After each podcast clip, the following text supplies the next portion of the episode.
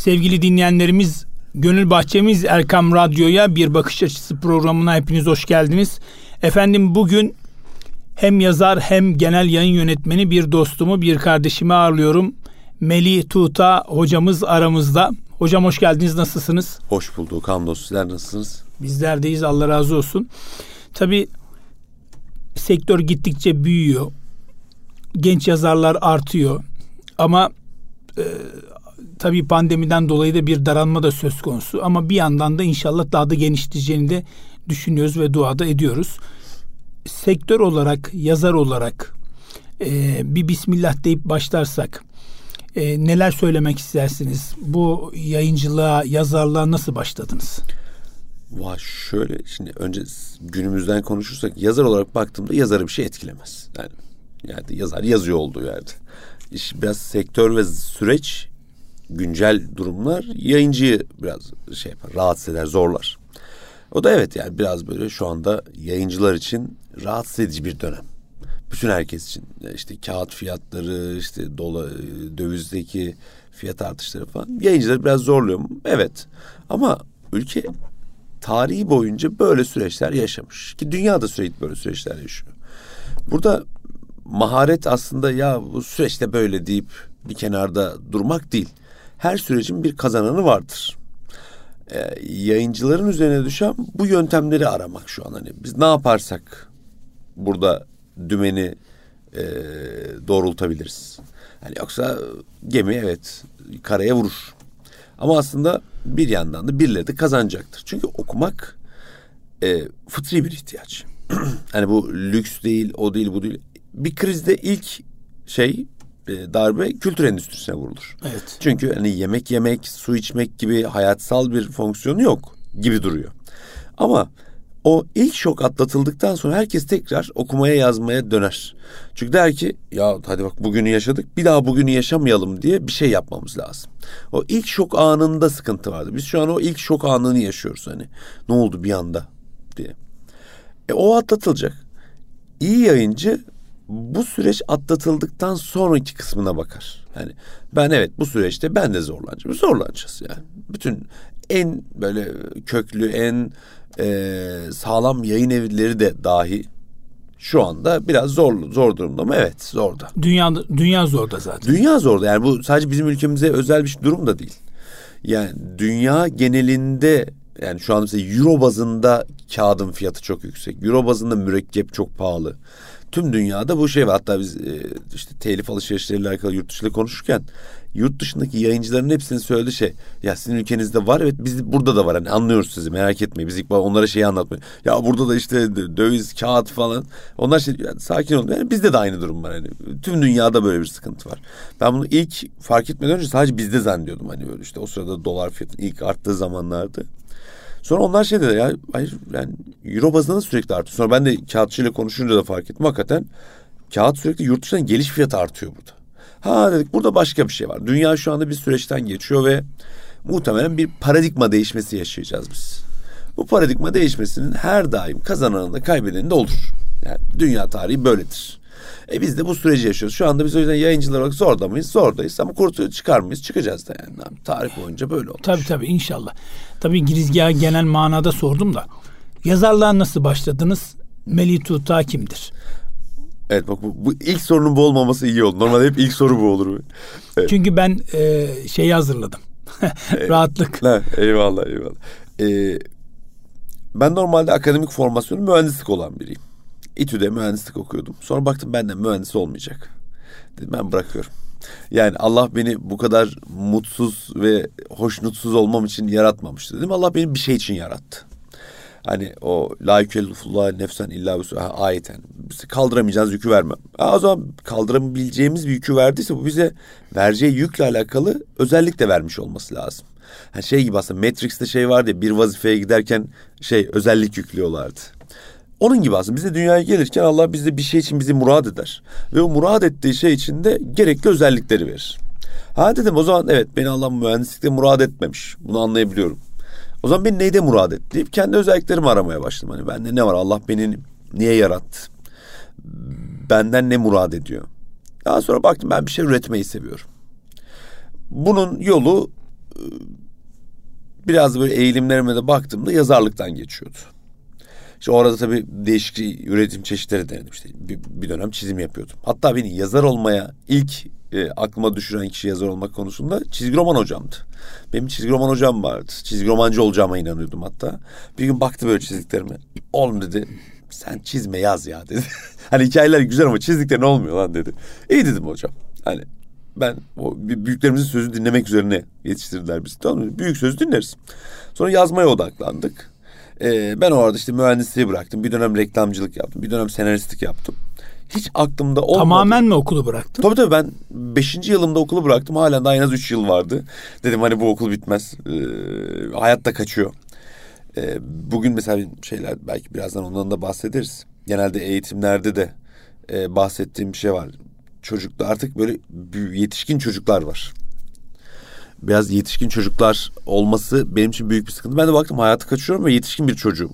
Çünkü bir erkek özellikle ilk para kazandığı zaman aslında reşit olur. Ben baktım bu süreci gitgide kaçırıyorum. Hani böyle 30 yaşına geleceğim ve ilk kez yetişkin olacağım. Bu çok geç bir zaman. 80'lerde yani bir dizi vardı ya TRT 80'ler evet. dizisi Abi sigortalı mısın değil misin gibi bir şey yani hani. Aynen aynen yani o şey sigorta o çok kısım değil ama bir erkeğin o gücü eline almış olması yani erkek cinsi kudrettir. Yani o ilk gücü eline aldığında reşit olur. Ben de hani o baktığım süreci gitgide kaçırıyorum.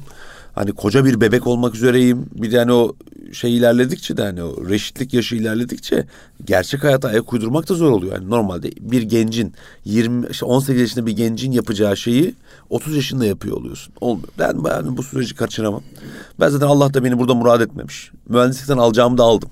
Hani temel o analitik düşünme yeteneklerini, 360 derece bakma yetisini falan onu da aldım. Ben hiçbirden alacağımı aldım. Bırakıyorum. Sonra işte reklamcılık, senaristlik derken hiç aklımda olmayan bir zamanda çocuk edebiyatı ile alakalı bir teklif geldi. Ben zaten dergilerde vesaire yazıyordum. Ama çocuk çocuklar için yazmıyordum. Yetişkinler için yazıyordum. Ama yetişkinler için de mizah yazıyordum aslında. Ya dediler sen bir çocuk kitabı var şöyle bir proje yazar mısın? Bir önce biraz düşündüm. Yani birkaç şartı sordum ya bu bunlar nasıldır diye. Baktım şartlar da uygun. Çok bekarım ve çok zamanım var. Hani çok bekar olmak şey yani e, hayatımda hiç ciddi hiçbir şey düşünmüyorum hani ileriye yönelik. Sadece o sırada mühendisliği bırakmışım ve hayata tutunmaya çalıştım bir dönemde. Ve yani sürekli yazmak, çizmek üzerine, sürekli okumak üzerine bir hayatım var. Ya dedim yazarız ne olacak? Yani bir sürü şey yazıyorum. Bir tane de çocuk kitabı yazayım. İşin içine girince baktım ya kazın ayağı öyle değil hani. Bambaşka bir durum var burada. Bambaşka bir dünya var. Sonra çocuk edebiyatı beni gitgide çekti. İşte ilk kitabı, ilk kitap çıktı. Hiç beklemediğim bir şekilde başarı sağladı. Hemen onun ikinci kitabını yaz, zaten yazıyordum. İkinci kitabı daha da böyle ilgi topladı falan. Sonra benim dışarıda yaptığım reklamcılık işlerim azaldı. Sonra bir baktım ha ben yazar olmuşum. Yani çok böyle hedefleyerek de değil. Yani bir baktım ben evet yazarak hayatımı kazanabiliyorum. Başka bir işe de ihtiyacım kalmadı. Sonra sürekli kitap yazmaya odaklandım. İşte hamdolsun Allah bu noktada bir tevfik nasip etti. Çocuk kitaplarımız belli bir seviyeye ulaştı. Ondan sonra işin şey tarafı başladı. Ben yazar olarak çok yalnızım. Hani bir yazarın yaptığı iş çok yalnız bir şey. Yani bir odada bir masanın başına tek başınıza yazıyorsunuz ve kazancınızda hani okurunuzu güzel etkiliyorsunuz ama mesleki manada tek başınızasınız. Dedim ki benim işte bu Allah'ın bu noktada başka birine sağlamadığı tevfiği bana sağladıysa bu başarıyı veya da bu bilgiyi, bu know-how'ı bir şekilde yaymam gerekiyordu. Bunda en iyi yolu önce yazarlık akademileri açmaya başladık. Sonra dedim ki bu şey yani tam birilerine yazmayla alakalı tavsiye veriyoruz. Ama şey veremiyoruz hani yazdılar bunları ne yapacağız? Hani yazdıklarının yayınlanması lazım. O zaman bunun yöneticinin yayıncılık ta- şey yayıncılığın yöneticilik tarafına geçmemiz icap ediyordu. Bu sefer iş oraya evrildi. Hani orada da yine benim çok planladığım şey değil. Aslında şu an planlamış gibi anlatıyorum öyle değil. Hani şartlar abi baktım işte teklif var. İlk teklifi kabul ettim. Önce yayın danışmanlığıydı.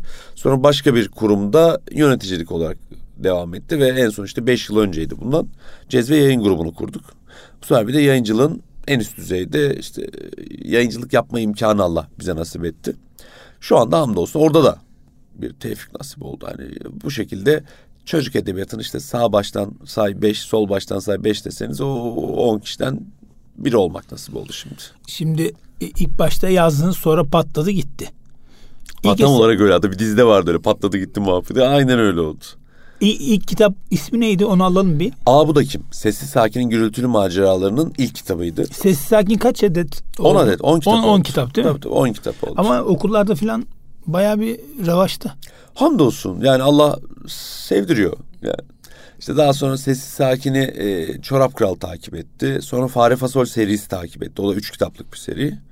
İşte bir okul öncesi için Alaca Efsanesi var. Bir de en son göz ağrımız şey Süper Kahraman Akademisi Hayvanya diye bir kitabımız var. Toplamda kaç eser var şu anda? Ee, bir tane de yetişkin var. Yetişkin saymıyorum. Hani şiir kitabıydı. Baktığım hani gen- gençlik şiirleriydi. Gerçi gençlik şiirleri demiyorum şimdi. Hani o bazen bizim şiir, şiir beni şiir yazdığım dönemde tanıyan arkadaşlarım kızıyor. Da böyle şey çocuk edebiyatına çok odaklanınca orası biraz şey kaldı benim Tabii. için. Güdük tarafı kaldı. oldu. Kaç tane kitap var 17 şu anda? oldu 17 galiba. maşallah çok güzel. Nice 17'ler o zaman. Amin abi. Şu an işte bir yandan hazırlanan 3-4 tane daha kitabımız var. Öyle üretim devam ediyor bizde. Şimdi tabii e, başka sorulara geleceğim ama Türkiye'nin en büyük handikaplarından bir tanesi. Yani bir eğitimci yazar nacizane fakat ailesine okullarla konferanslara gidip velilerle de falan da görüşüyoruz. Okumazsan adam olmazsın gibi bir ifade var. Şu anda velilerin e, zihinlerin aslında e, kısa süreli hafıza değil uzun süreli hafıza bilinç altında yerleşmiş. Sorsan ama öyle değil ama var. Bakıyorum şimdi mühendisliği terk etmiş hayata başka daldan koşturan birisiyle karşı karşıyayız. Sevgili dinleyicilerimiz, sevgili anneler, babalar ve sevgili gençler diyelim. Tabii okumak güzel. Ama her şeyi okumak değil. Bunu aslında görüyoruz. Hani er rızku alallah. Rızkı Allah verir. Başkası değil. Benim Hazreti- mühendisliği bırakırken ki ilk fikrim oydu. Yani dedim şöyle bir gözlem yapınca etrafımda. Para kazanmak için ben üniversiteye devam etseydim ki hani işte İTÜ'de mühendislik okuyordum ben. Ki mühendislik alanında da en iyi üniversitelerden ya bir yani tanesi. işte yani. e, bir de benim okuduğum bölümde mesela normalde Boğaziçi ve ODTÜ olunca onlar bizden üste çıkıyorlar hemen. Benim okuduğum bölümde Boğaziçi ve ODTÜ'de yoktu. O yüzden en üstte biz vardık. Şey Hani neydi, bölüm Jeofizik neydi? mühendisliği okuyordum ben o zaman. Yani şeyden ne bir yerde bir, biri bir şey olacaksa bizim üniversiteden olur. Yani jeofizikte. Yani şimdi diğer üniversiteler kızmasın ama hani şeydir hani.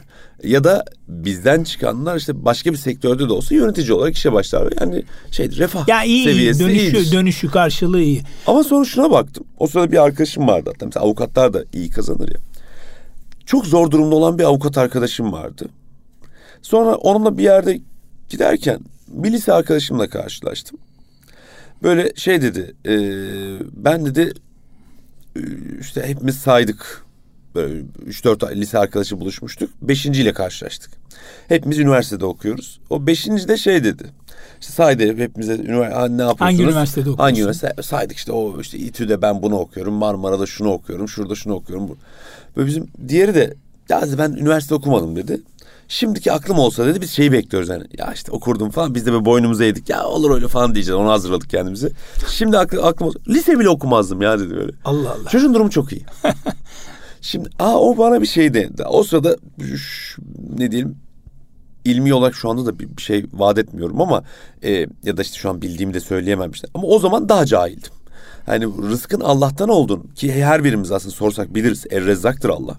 Ama bunun tezahürlerini fark etmemiştim. Sonra bir baktım ya hani bir insan çalıştığı için para kazansa hamallar zengin olurdu. Ben bizim evi taşıdık. Ben onlar kadar çalışkan insan görmedim. Yani terleyebilecek her yerinden ter akıyordu adamın. Kazandı muhtemelen üç kuruş bir şey. Eminönü Yeşil Direk piyasasında çok Bir- vardır. Yani o belinde küfelerle yani o yokuşları bir tane her yer yokuş. Bir de 20'li yaşlar değil. Adam 50 60 Aynen. ben çok tanırım Yani bir insan çalıştığı için kazansa hamallar zengin olur. Evet. Ha o zaman biz çalıştığımız için aslında kazanmıyoruz. Değil. Ya da mesela her mesleğin fakiri var bir şekilde. Yani işte avukat işleri düzgün gitmemiş, iflas etmiş böyle bir şey olmuş. Mühendis var, doktor Ve hatta var. e, aynı sektörde bir avukat daha fazla kazanıyor. Bir avukat normal kazanıyor. Şimdi bu şeyle alakalı da değil. mesela- Zeka ile alakalı değil. Aynen öyle. Zeka ile hiç alakalı. Ya bazı mesela şey var. Hani Adam ilkokul mezunu Mesela ya. bazı meslek olsun meslek olduğunu söylemeyeyim kızmasınlar bana ama hani ya Türkçesi çok zor hani hatta e, işte atıyorum başka bir dil konuşuyorsa onu da çok zor konuşuyor. Yani konuşma yetisi yok, iş becerme yetisi yok ama çok zengin. Bunun bir şey yoktu. Hurdacı zengin tanıdığım var mesela. Hurdacılıktan zengin olmuş adam bir şekilde yolunu bulup. Ve helalinden çalışarak hani üç kağıt falan da yok. Yani adam helalinden hurdacılık yapıyor. Büyük hurdacı yani. Yolunu bularak yolu- deyince iş. Ama aa dedim bak burada rızıkla alakalı başka bir matematik var.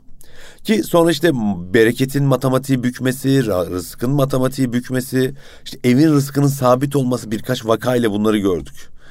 Aa dedim burada başka bir şey var, durum var. Parantez ben içerisinde bir para şey için söyleyeyim mi? çalışmıyorum. Melih kardeşim parantez içinde bir şey söyleyeyim mi? O kadar zengin var ki Türkiye'de burada ismini zikretsek aa gerçekten mi filan diyecek kişiler ve firmalar. Abi adam ilkokulu mezunu. Bunun okumayla alakası yok. Aynen. Ben Gerçekten inanmıyor gençler. uzunca bir zaman bunun seminerlerini ve- verdim. Halen de veriyorum. Bu sene iki üç kere vermek nasip olduğunu.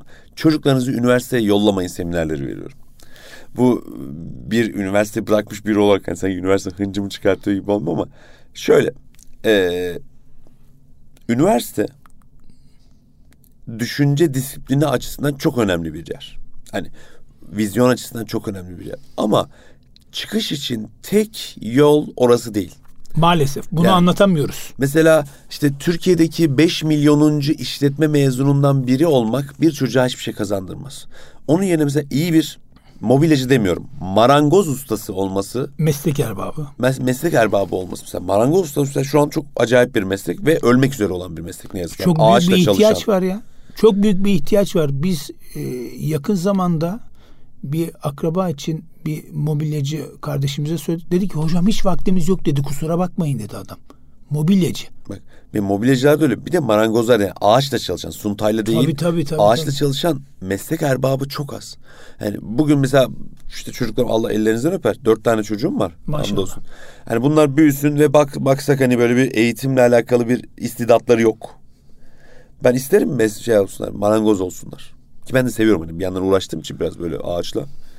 Yani ama ya da işte kaynak ustası. Ya 5 milyonuncu işte e, işletme mezunundan biri olacağına kaynak ustası olsun. Ya da işte Çeko çalışma ekonomisi. Benim çok tanıdığım arkadaşım var. Çalışma ekonomisi okudu. Ne olacağına dair çok bir şey yok. Hani evet, o bölüm bazı üniversitelerde açıldığında var. o bölüm açıldığında hatta ilk açılan üniversiteden bir tanesi Kocaeli'dir. Yani çok amaçlı personel gibi aslında Çeko Çap. Çok amaçlı personel gibi ben olaya biraz öyle bakıyorum. İlk açıldığında insanlar vay be filan diyordu. Değil aslında. Bildiğin bölüm kardeşim iktisadın işletmenin bir ürünü. Ama 2015'te ben Avustralya'ya tekrar gittim. Arkadaşlar hem ziyaret edelim hem de bir işle ilgili bir teklif almıştık. Gidelim görüşelim diye. Bir abimizin yanına uğradım. Oturup konuşmaya vaktimiz olmadı. Sırf onu bekledim. Vaktim de vardı Avustralya'da. Sabahtan akşama kadar tamam mı saat kaçtı? 9 10'da başladı. 4 5'ti. Biz konuşamadık. Kendisi berber. Maşallah. Dedi ki Ahmet hocam dedi eleman bulamıyoruz dedi. Eleman bulamayınca mecbur biz çalışıyoruz dedi. Ya zaten kendisi çalışıyor da pas edemiyor. Ara eleman yok. Senin de söylediğin gibi dünyadaki bu diplomalıların çok fazla oluşu da aslında sakıncalı. Evet. Çünkü kimse iş beğenmiyor. Türkiye'de ve dünyada işsizliğin gerçek manada işsizliğin olmadığını gösterebilecek çok şey var. Dükkanlar herkes eleman arıyor. Mesela üniversite okurken niye çalışmıyorsun kardeşim? Tabii. Yani mesela ben çalışmaya lisede başlamıştım. Başka birinin yanında. Veyahut da Ee. Çocukluğumdan bu yana babamın Evet, yanında aynen. çıraklık ederdim. Ama ger el el el kapısında çalışmaya lise hayatı lise döneminde başladık. Hayata erken başlamak gerekiyor. Bugün biz çocukları koca koca bebekler olarak yetiştiriyoruz. Hani her biri işte 25 yaşında anasının kuzusu. 30 yaşında anasının kuzusu. Sonra bu anasının kuzusu olmaktan artık anası vazgeçse kendisi vazgeçemiyor. 40 yaşında 50 yaşında anasının kuzusu. Koca olamıyor bu sebeple çünkü hala anasının kuzusu. Baba olamıyor çünkü hala anasının kuzusu. Şu yetişkin birey olmaya, müstakil olmaya. Yani müstakiliyet özellikle benim bir büyüğüm vardı. Onun çok üstüne düştü büyüğüm var. Çok üzerine düştüğü bir konudur. Müstakillik. Yani bir insanın müstakil olması, başlı başına bir hayatı tek başına yaşayabilmesi dünyada edinebileceği en büyük yeteneklerden biri. Bir insan müstakil olmak üzere aslında yaratılmıştır. Her koyun kendi bacağından asılır sözü boşuna değildir. Herkes kendi amelince sorgulanacak. anasının kuzusu olarak anasının amelince şey yapmaz. Biz o yüzden çocukları erken yaşta yetişkin hale getirebilmek için onları bir işe, bir sorumluluğa memur kılmamız, kılmamız gerekiyor. Okumak evet mühim üniversite. İşte ben üniversite mezunu insanlarla çalışıyorum. Kendim de işte üniversite mezunu olabilecek kadar yıl üniversitede geçirdim. Her ne kadar mezun olamamış olsam da. Ama evet ben Türkiye'nin en iyi üniversitelerinden birinde geçirdim. Mesela oraya geliyorlarsa gelsinler. Ama eğitim niteliği açısından da düşük kalacak bir yerde mezun olduklarında mezun oldukları bölümü yapamayacakları bir sektörde beş yıl, dört yıl harcamanın çok da bir manası yok. Ben orada eğitimlerde mesela çocuklarınızı üniversiteye yollamayın eğitimlerinde şey diyorum hani ee, işte Anadolu'nun bir köşesinde işte hatta çoğu zaman profesör bile görmeden mezun olacağı bir üniversitede işletme okumaya çocuğu yolladık. O da sınav hazırlanırken çocuklar e, ailelerini e, kandırmayı severler. Yani şey açısından aileler genelde işte benim ailem mesela işte ilkokul mezunu, ortaokul mezunu aileler ben ben okuyamadım çocuğum okusun der. Çünkü okumak bugünün geçer akçesi olarak kabul ederler. Çocuklar da ailelerini bakın ben fırsat verirseniz okuyacağım diyerek rahat kandırabiliyorlar. Şimdi işte sınava bir sene girer, kazanamaz, ikinci sene girer, kazanamaz ama işte bakın bu sene çok çalışacağım der, ikna eder, üçüncü sene de hazırlanır. Baktı olmuyor, Anadolu'nun ücra bir köşesindeki bir üniversitede işletme okumak üzerine gider. Bu arada bütün örnekleri işletme üzerine veriyorum. Kızmasın bana işletme mezunları. Hani e, laf oradan geldi ya da birkaç somut örnek orada karşılaştığım için oradan veriyorum. Sonra çocuk işte, işte kaç yaşına geldi? 20-21 yaşına geldi. Üniversiteye ilk kez girdi. E hadi bir de dört yıl üniversite okudu ama o üniversite muhtemelen dört yılda bitmez. Batak partilerinde geçer. E, bir beş altı yıla uzar. 21 yaşına girdi 27 yaşına çıktı. Bir sene iş aradı bulamadı 28 askere gitti döndü 29. E bir de KPSS hazırlanayım dedi 30'dan önce bir atanırım. Atanamadı 30 yaşında ilk kez bir mağazada tezgahtar olarak işe başladı. Çok da sistem etti ya da işte bir markette kasiyer olarak başladı işi. Çok da sistem etti dedi ki biz üniversite mezunuyuz ama işte bu ülke bize hak ettiğimiz mesleği ya yaptırmıyor işte üniversite mezununa iş yok. Halbuki o aslında üniversite mezunu değil. Hani dört yıl işte beş yıl boyunca başka bir şehirde e, lise hayatı sürdü diyelim. Hani en böyle şey tabiriyle. Öyle, öyle bir üniversite okunmaz çünkü. Bilgiyle alakası yok çünkü o okuduğu yerin. Sonra 30 yaşında ilk kez tezgahtar olarak işe başladı ve hayata ısınmaya da çok zorlandı ve kayıp bir çocuk olarak yaşadı hayatını. Hocam burada kalalım. Kısa bir ara vermemiz lazım. tatlı tatlı gidiyoruz. Bir sohbet tadında programımız devam edeceğiz sevgili dinleyicilerimiz. Devam edeceğiz inşallah. Sevgili dinleyicilerimiz kısa bir aradan sonra programımıza kaldığımız yerden devam ediyoruz yazar, genel yayın yönetmeni kardeşimiz Melih Tuğta ile beraberiz. Hayatı konuşuyor, konuşuyoruz. Aslında bir sohbet tadında konuşuyoruz. Bu bizim için önemli. Kaldığımız yerden devam edelim. Evet bir işletme en dedik, son, ha, okuyor evet. dedik. O, 30, en son işte, 30 yaşında 30 yaşında bir tezgahtar olarak işe başladım. Şimdi benim tezim şu bu noktada.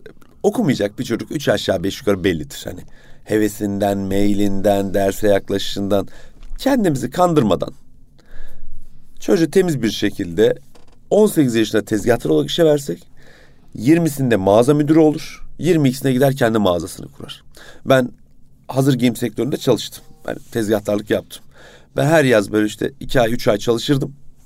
Üç ayın sonunda okulu bırak gel müdür yardımcısı yapalım derlerdi sürekli. Çünkü hani o, o, o sektörde yürümek rahattır böyle. Yükselmek kolaydır. Azıcık e, şey olan e, iletişimi olan, iletişimi kuvvetli olan, biraz böyle işte ağzı laf yapan, vizyonu azıcık açık olan bir orada mesela çok rahat yürür. Yukarıya ya da başka doğru. bir sektör. Yani hangi sektör olursa olsun 18'inde henüz ağacı yaşken eğilecek bir çocuk o mesleğe girerse 20'sinde yükselir, usta olur. 22'sinde gider kendi dükkanını açar. Aslında parantez içerisinde şöyle bir şey var.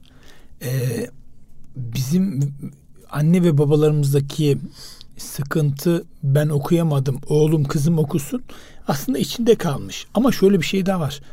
Yani okuyunca adam olacak anlamında bir şey yok. Hani bir babadan bahseder oğlum ben sana vali olamazsın demedim. Adam olamazsın dedim. Yani üniversite mezunu değilsin ama Sakıp Sabancı koskoca bir şirket. Ve Sabancı biliyorsunuz okumamış bir adamdır. Allah rahmet eylesin. Veyahut da buna benzer önümüzde halen şu anda ciddi anlamda firma sahipleri var. He, Ya da internasyonel, Okursan, internasyonel örnekler üzerinden de konuşulabilir ne bileyim işte ya, atıyorum Steve Jobs'lar işte tabii Zuckerberg'ler. Aynen aynen ben aslında üniversite hmm. hani reklam olarak da okulda kardeşim biz de yani çok zekiyiz hani genelde zekiler üniversiteyi bırakmış oluyor ya hani biz de bıraktık kardeşim falan gibi bir şey ama şöyle bir şey var. Ee, okuduğun zaman kendini gerçek manada yazları veya okul zamanı anı yaşayarak mesela bir İngilizceyi, bir Arapçayı, bir Fransızcayı üniversitede halletmiyorsan üniversiteden sonra halletmen çok zor. Ben mesela kariyer planlamada üniversitelerde konuşurken veya da liselerde konuşurken bunu söylüyorum. Her şeyi zamanında yapmak lazım. Bizim önümüzde rol model yoktu. Ciddi sıkıntılar var. Ama şimdiki gençlik için çok ciddi. Adam ineğini satıyor. Anne kolundaki bilezikleri satıyor. Gidiyor dershaneye veriyor. Koleje veriyor. Üniversite veriyor.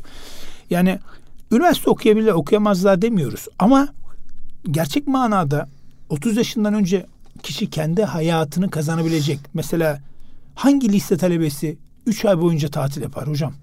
Mümkün mü ya?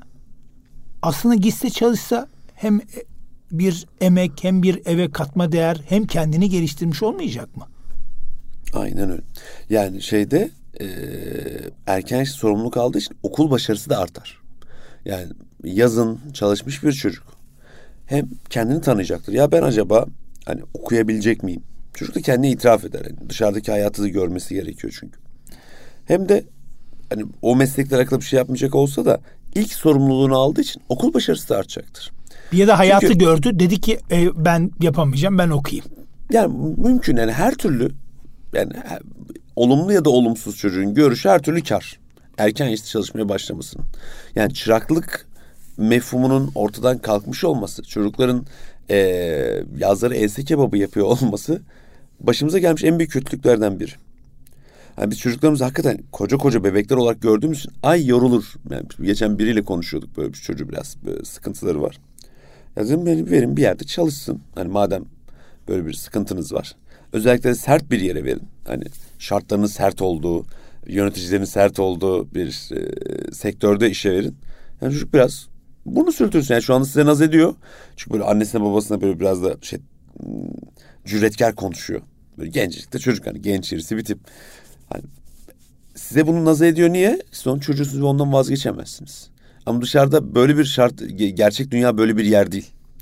Onu bir an evvel gerçek dünyayla tanıştırmanız lazım. Çünkü yoksa büyüyünce işte azıcık büyüdü, iş hayatında bunu yapıyorlar. Mesela ben beraber çalıştığım arkadaşlarımı bazen görüyorum. Ki onlarla bir daha çalışmıyorum zaten. Hani e, işte bizimle beraber çalışmak isteyen arkadaşlara bakıyorum. Evet bu koca bebek sendromu var bunda. Bir sonraki zamanda bir, bir sonraki sefer iş vermiyoruz. Çünkü o sorumluluğu alamıyor.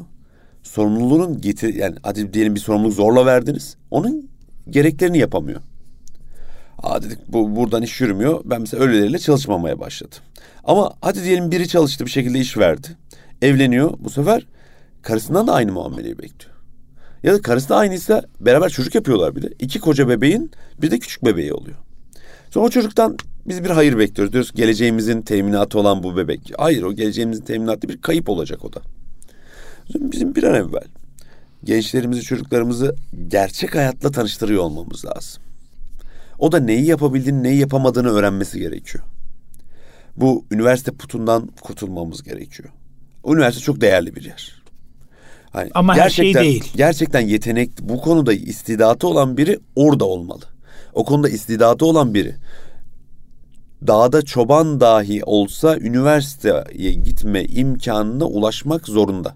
Bu devletin de vazifesidir. Devletin yetişemediği yerde bu ümmetin bir parçası olarak, bu de, bu milletin bir parçası olarak bizim vazifemiz. Yani o çocuğu biz okutacağız. Çünkü bu ülkenin ortak değeridir o. Ama bir yandan da bu konuda istidatı yoksa üniversitede ona pay ayırmanın da çok bir numarası yok açıkçası. Gereği de yok. O da milli servete ihanet olur. Çünkü devlet onu okutuyor. Devlet ona imkan açıyor, devlet ona okul açıyor, Öğretmen bina veriyor, veriyor, hoca yolluyor. O çocuğu da zorla okutuyor olmamız ya da işte bu üniversite putuyla kendi okumak zorunda hissettiği için okuyor olması o da milli servete ihanettir bir açıdan. Belki üniversite okurken faydalı olamayacak hem kendisine hem vatana millete ama iş dünyasına girdi mi belki de çok farklı şeyler açacak Tabii. kendisine ve millete. Yani e, mucitlere baktığınızda mucitlerin çoğu okumamış ya. Ama yani, kafa zehir. Tüm ihtimallerin eşit oranda değerlendirilmesi gerekiyor. Okumak bir ihtimal, iş hayatına girmek bir ihtimal. Üniversitede akademisyen olmak bir ihtimal, üniversiteden mezun olup iş hayatına girmek başka bir ihtimal. Lise okumak bir ihtimal, okumayıp direkt çırak olmak bir ihtimal. Her ihtimal eşit oranda kıymetli. Hani bunları birbirinin altı görmek de şey. Hani kafası basmadığı için bir işte bu çocuk böyle kafası basmadığı için okutmuyoruz. O da değil. Kafası başka bir yerde bastığı için orada değerlendirmek Çünkü gerekiyor. Yani, Allah herkese farklı yetenekler aynen. vermiştir. Mesela yıllarca bizde mesela sosyal bilimlerle alakalı da sıkıntı olur. Ben Anadolu Sesi mezunuyum. Bizde sözel bölüme gitmek şeydir. Hani bir beceriksizliğin sonucudur. Hani çocuk liseyi kazandı, zehir gibiydi. Ya sonra ergenliğe girince biraz kafayı tırlattı işte beceremiyor. Hadi onu sözele yollayalım diye. Sözel sınıflar hatta çoğu Anadolu Lisesi'nde açılmaz. Bu yüzden sosyal bilimler matematiği beceremediği için hakir görülen tiplerle dolmuştur. Halbuki sosyal bilimler matematik gibi becerisi gibi bir beceri. Sağ lob sol lob gibi yani beynin o tarafı Tabii daha ki. fazla bu, bu geçen bir muhabbet oldu şu Yani anda. bu arada bizim makbul üniversite değil, makbul matematik bilgisi var. Hani daha çok böyle şey görülen, hoş görülen. e, ismini unuttum şimdi bir e, yabancı bir e, zat şunu diyor. Çocuğunuzun diyor eğer matematiği iyi değil, sporu iyiyse siz diyor matematikten özel ders aldırırsınız. Ama diyor ben matematikten özel ders aldırmam. Spordan evet. özel ders. Çünkü yeteneği geliştirmesi gerekiyor. Yani hatta geçen yine bir muhabbet oldu gençler arasında. Mühendisler hocam mühendis kolay bir iş değil diyor. Onların diyor hani mekanizmayı yürütmesi devletin üst kademesinde olması gerekmez mi diyor. Yok dedim gerekmez. Çok zekiyle bir alakası değil ki. Siyasal bilimler, sosyal bilimlerde de zeki insanlar var. Sayısal okudu diye zeki olacak anlamına gelmez ki. Zekayı neden dedim o zaman ölçmek devletleri, dünyada devletleri neden o zaman eşit ağırlık veya sözelciler yönetiyor? Sen olaya öyle bakmayacaksın. Allah ona göre dizayn et. Sen şimdi öyle düşünürsen zaten tırlatırsın. Yani rızık Hazreti, Al, Hazreti Ali öyle buyuruyor. Allah rızıktan kefildir, imandan kefil değildir diyor. Rızıktan kefilse sen niye korkuyorsun? Ha, ya Allah bize gönderir, oturalım. Değil tabii ki çalışacağız. Ama bir mücadele de vermemiz gerekiyor. Sizin dediğiniz doğru. Üniversiteler önemli ama üniversitedeyken üniversite öğrencisinin dışında hareketler yapacaksan o beş yıl heba olmuş oluyor. Annem baban da zannediyor ki benim oğlum işte Üniversite. Urfa'da okuyor, Bilecik'te okuyor, işte başka bir yerde okuyor diyor. Ee, sonra bittikten sonra da hocam biz üniversite mezunuyuz. E, e bu işi yapamayız. Niye buradan yürürsen işte bir tık bir iki sene sonra maaşın artacak. Onu beklemediği için evde oturuyor. Ee, işte bizim tezimiz diyoruz ki ya bundan kurtulalım. Yani çünkü bize atıl ve ılık ve pısırık insana artık ihtiyacımız yok. Özellikle bir Müslüman için söyleyelim bunu. Müslüman aktif olmak zorunda. Müslüman bulundu bugün Müslümanın bir vazifesi namaz kılmak, oruç tutmak, hacca gitmek. Beş İbadi tarafta, içtimai hayatında evet. Onlar. Ama bir vazifesi daha var. Yaptığı iş hangisi ise sektör ya da nitelik ayırmadan söylüyorum. Yaptığı iş neyse onu iyi, o işi en iyi yapmakla görevlidir. Bu bizim imani vazifelerimizden biridir. Temsili vazifelerimizden biridir. Bugün biz Muhammed Ali rahmetli hakkında çok konuşuyoruz. Tek zenci boksör o muydu? Ya da Amerika'daki tek e, Müslüman zenci sporcu o muydu? Hayır. Değil. Bir sürü vardı. Yani halen daha da bir sürü var. Ama neden Muhammed Ali dünyanın en meşhur boksörlerinden biri? Zenciydi, Müslümandı ve dünyanın en iyisiydi. Biz o yüzden onu sevdik. Biz o yüzden onu o zaman takip ettik. İşte gece uyanıp maçlarını o, zaman, o yüzden izlediği insanlar. Bana hiç nasip olmamıştı o dövüşürken izlemek ama. Tabii ee, çoğunda da aslında kalktıklarında izleyememişler. Çünkü 35. saniyeden kalkıyordunca veyahut da 2-3 dakikada ya abi yeni kalktık ya izleseydik bari maçı gibi bir şey. Yani dünyanın en iyisi olduğu için biz onu tanıdık. Müslüman ve zenciydi. O yüzden de sevdik. 61 maçın 56 maçından kaldı. Bak ve, bu müthiş bir başarı. Ve bir yumruk yaklaşık bir ton ağırlığında. Kolay bir iş değil. 56 maç. Bu adam mesleğinin en iyisi olduğu için en meşhuru. Biz onu Müslüman için ekstra seviyoruz seviyoruz. O zaman bize düşen mesela bizim evin danası muhabbeti var. Bir, bir, bir, Müslüman gördük hemen ona sahip çıkarız. İşini iyi yapıyor, yapıyor, yapıyor ya da işini kötü yapıyor olması bir mesele değildir. Belki bugün yaşadığımız en büyük sıkıntılardan biri bu nitelik eksikliğidir. Bizim evin danası ya da işte bizim çocuk falan deyip böyle hiç olmadığı, geri hak etmediği yerlere insanları getirdik. Ve bu onlarda hiçbir zaman niteliğini geliştirme ihtiyacı doğurmadı. Çünkü sadece bizden olması onu geçer akçe kıldı. Halbuki bizden olması mühim değildi. Yetenekli olacak, becerikli olacak, ne iş yapabilecek, işinin en iyisi olacak ve bizden olacak. Biz o zaman bak ona sahip çıkalım her türlü. Ama azıcık hak etmeyen birini hak etmediği bir yere getirdiğimizde orada nitelik eksikliği her daim göz önünde oluyor ve bir adım ileri geçemiyoruz. O işte ikinci bir Muhammed Ali'yi o yüzden çıkartamayız muhtemelen. Her sektörün Muhammed Ali'si olabilir. O sektörün Muhammed Ali'sini çıkartamayız biz. Yani bakın işte ikinci, üçüncü, dördüncü örnek sayalım zor sayarız. Yani ille mesela bir mesleğin en iyisi ve Müslüman sayacaksak da o daha sonra ihtida etmiş biri çıkıyor. Diyorsun işte ne işte Garodi mesela işte Roja Garodi diye hani şey mesela çok ihtida etti adam hani. Zaten felsefede işte Fransa'da çok Ünlü bilinen biriydi. tabii ki Komünist Partisi'nin genel sekreterliğine kadar yükselmiş bir adamdan bahsediyorsun. Bu adam zaten mesleğin en iyisiydi. Daha sonra ihtida etti ve hani o şekilde devam etti. O yüzden çok meşhur dünyanın her yerinde. Ama sıfırdan bir Müslüman gencin oraya ulaşamıyor olmasını bizim bence düşünmemiz gerekiyor galiba. Nerede eksik var? Nerede eksik var? Mesela biz yola çıktığımızda belki çocuk edebiyatında bizi bir tık farklı bir yere koyan bir şey varsa ya da yaptığımız işlerde yayıncılıkta biz sadece nitelikli iş yapalım diye niyet ettik. Ve bu sayede bizim mesela atıyorum sosyolojik olarak söylersek tipik İzmirli bir ebevi aile de bizim kitaplarımızı okutur. Hem benim yazdıklarım hem yönettiğim yayın evinin kitaplarını. Hem de işte atıyorum işte Konya'daki tipik Konyalı bir aile de çocuğunu okutur.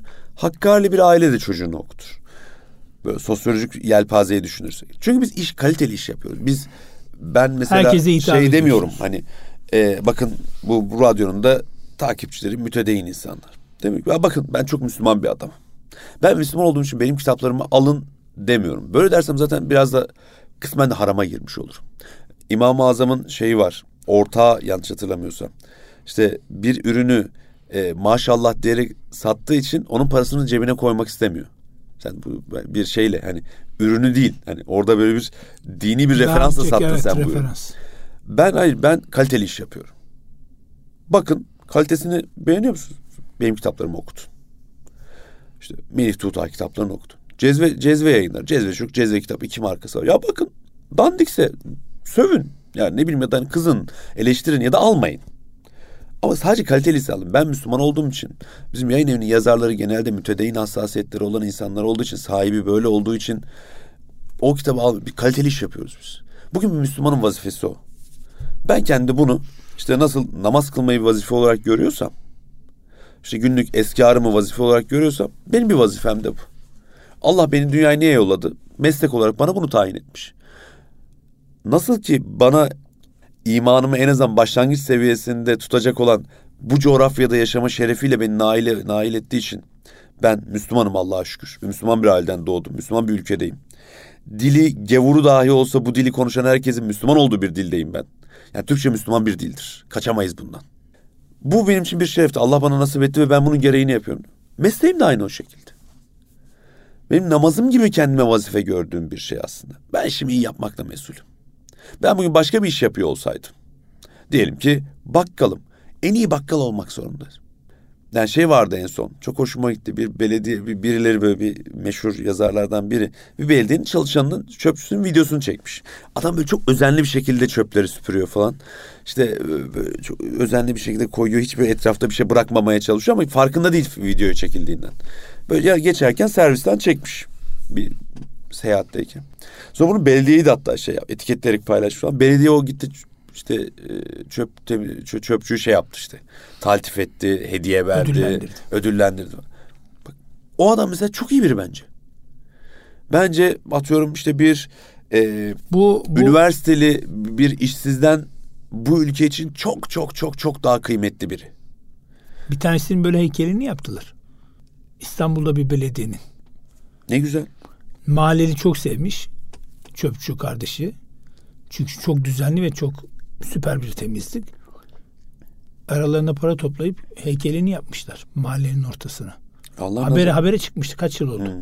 Allah nazarına Allah sayılarını arttırsın. Amin. Bize lazım olan bu. Ya yoksa hani bir şekilde rızık ben ne yaparsam yapayım biliyorum ki. Çalışmasam evde yatsam bir gelir tepemden aşağı o parayı atar bana gelir. Çünkü Abdülkadir Gençler şey diyor. Rızkınız sizin onu aradığınızdan daha fazla sizi arar. Çünkü rızık mahluktur ve nefsi yok. Allah'ın ona verdiği vazifeyi yapar. Yani der ki Allah ey şu kadar para bu kuluma git. Rızkın taksimi bu. Değil mi? Re- Rezak ismi şerifin tecellisi böyle tecelli ediyor. Diyor bu kadar para şu kuluma gideceksin. Onun bize gelmeme gibi bir ihtimali yok. Osman, Ama- Osman döneminde de var ya.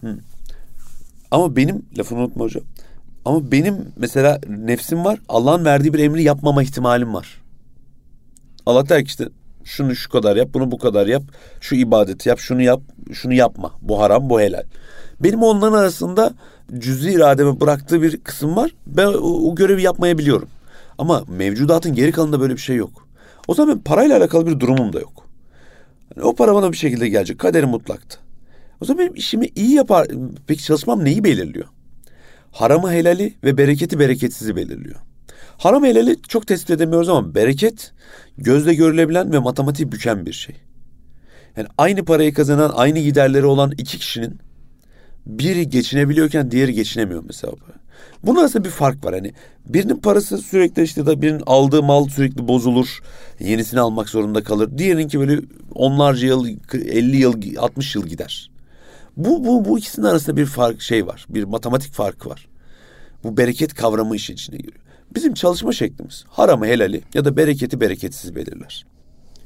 O yüzden işini iyi yapan adam her daim hayatı da, kalbi de, vücudu da her daim daha Allah'ın razı olacağı bir hal üzeredir diyebiliriz. Osmanlı döneminde var ya e, tabii ki sıkıntısı var.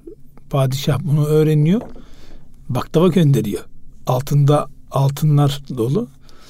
Tabii fakir alt şeyi görüyor baklavayı görünce ya diyor bizim diyor baklava yiyecek durumumuz yok diyor. Ben bunu en iyisi satayım diyor. Satıyor. Bir tane daha gönderiyorlar. Onu da satıyor. Bir tane daha gönderiyorlar. Bir daha satıyor. Padişah uzun bir süreden sonra diyor ki ya bu kadar biz baklava gönderdik. Herhalde durumu iyidir. Bir gidiyorlar ki daha da beter. Sonra çağırıyorlar. İkinci Mahmut dönemi olması lazım. Diyorlar ki al şu küreği gir hazineye. Yani ne kadar daldırırsan o senin diyorlar. Tabii o heyecanla daldıramıyor. Ters tutmuş. Ondan sonra olmuyor. Sonra başka bir alana götürüyorlar. Araziye gönderiyorlar. Eline taş veriyorlar. Bu taşı at. Ne kadar uzağa atarsan o arazi senin olacak. Taşı tabii yine atamıyor. Farklı bir sıkıntıdan dolayı. Ondan sonra diyorlar ki artık vermeyince Mahmut neylesin padişah Mahmut. Yani onun için e, tabii mücadeleyi tam manasıyla vereceğiz. Ama rızık da gerçekten çok önemli. Allah hepimize yardım etsin. Amin. Ee, kolay bir süreçten geçmiyoruz ama gerçekten de önemli bir süreçten de geçiyoruz. Çünkü bunu avantaja çevirenler inşallah faydayı da görecek inşallah diyelim. Ee, Meli Hocam çok teşekkür ediyoruz. Gerçekten hem sohbet havasında gitmesini çok seviyorum. Onun için daha sağlıklı, daha güzel neticeler de ortaya çıkmış oluyor. Bize zaman ayırdığınız için teşekkür ediyoruz. Rica ederim. Ben de sizi bir buraya çağırdığınız ve bu mikrofonu önüme uzattığınız için çok teşekkür ederim. Dinleyenlere de haklarını helal etsinler. Biraz gevezelik ettik. E, estağfurullah. Umarım başlarını ağrıtmamışızdır. Estağfurullah. Eyvallah. Allah razı olsun. Çok teşekkür ediyoruz. Sevgili dinleyicilerimiz bir bakış açısı programımız maalesef burada bitiyor. Önümüzdeki hafta aynı gün ve saatte tekrar görüşmek ümidi ve duasıyla bu programı ve daha önceki programlarımızı dinlemek isteyen sevgili gönül dostlarımız erkamradyo.com internet sitemizden bize ulaşabilirler. Allah'a emanet olunuz.